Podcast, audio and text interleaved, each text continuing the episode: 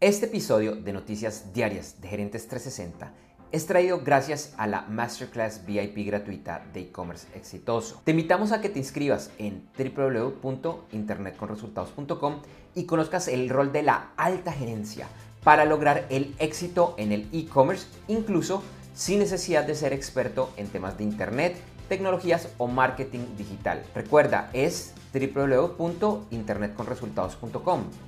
Internet con resultados, todo pegado www.internetconresultados.com.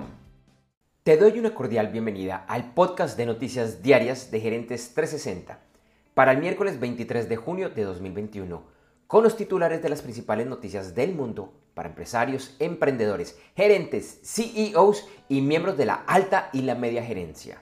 Mi nombre es Andrés J. Gómez y vamos directo a las noticias. Voceros de la OPEP han anunciado que esperan que la producción de petróleo se incremente en agosto para controlar el aumento de su precio. Aunque la siguiente reunión de este grupo será hasta el primero de julio, esta información deja ver la posición de algunos de los países miembros de la OPEP y que va en la misma línea de lo que Rusia está planteando. El gobierno de Justin Trudeau logró que legisladores de Canadá aprobaran una nueva ley para regular los servicios de streaming, de forma similar a como se hace con los canales tradicionales, así como a las redes sociales. En Italia, el uso de mascarillas al aire libre dejará de ser obligatorio a partir del 28 de junio. Ciudadanos y residentes canadienses que ingresen a ese país y que se hayan aplicado las dos dosis de la vacuna contra el COVID-19 estarán exentos de realizar cuarentena de 14 días. Un informe del Programa de las Naciones Unidas para el Desarrollo, el PNUD, señala que en América Latina y el Caribe se profundizaron las desigualdades y que la región se encuentra en una trampa de desarrollo a causa del COVID-19. Jerome Powell, presidente de la Reserva Federal de Estados Unidos, compareció ante un comité de la Cámara de Representantes. Aquí informó que la Fed busca fomentar una recuperación económica que sea amplia e inclusiva del mercado laboral. Además, que no desean subir las tasas de interés demasiado rápido solo por evitar una posible inflación. La Fed piensa que la presión inflacionaria es un efecto temporal.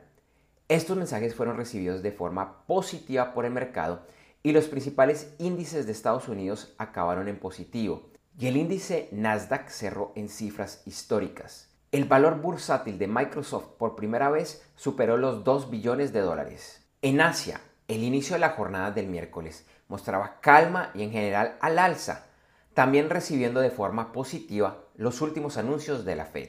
El Bitcoin ayer se ubicó en una valoración inferior a los 30 mil dólares y es la primera vez que lo hace desde enero. Sin embargo, se recuperó y al cierre de esta edición alcanza valores cercanos a 34 mil dólares. Como hemos comentado en los últimos días en este podcast, siguen muy presentes las acciones que está tomando China para prohibir esta y otras criptomonedas en ese país. El petróleo en el índice WTI se cotizó a 73 dólares con 28 centavos y en Brent en 75 con 36 dólares. Los principales commodities están al alza. Finalizamos con las principales noticias de los deportes. El martes, por la tercera fecha de la fase de grupos en la Eurocopa, por el grupo D, Inglaterra venció 1 a 0 a República Checa y Croacia ganó 3 a 1 a Escocia. Inglaterra y Croacia se clasificaron a la siguiente fase y República Checa espera para saber si se clasifica como mejor tercero. Hoy, por el grupo E, se enfrentan Suecia a Polonia y Eslovaquia a España.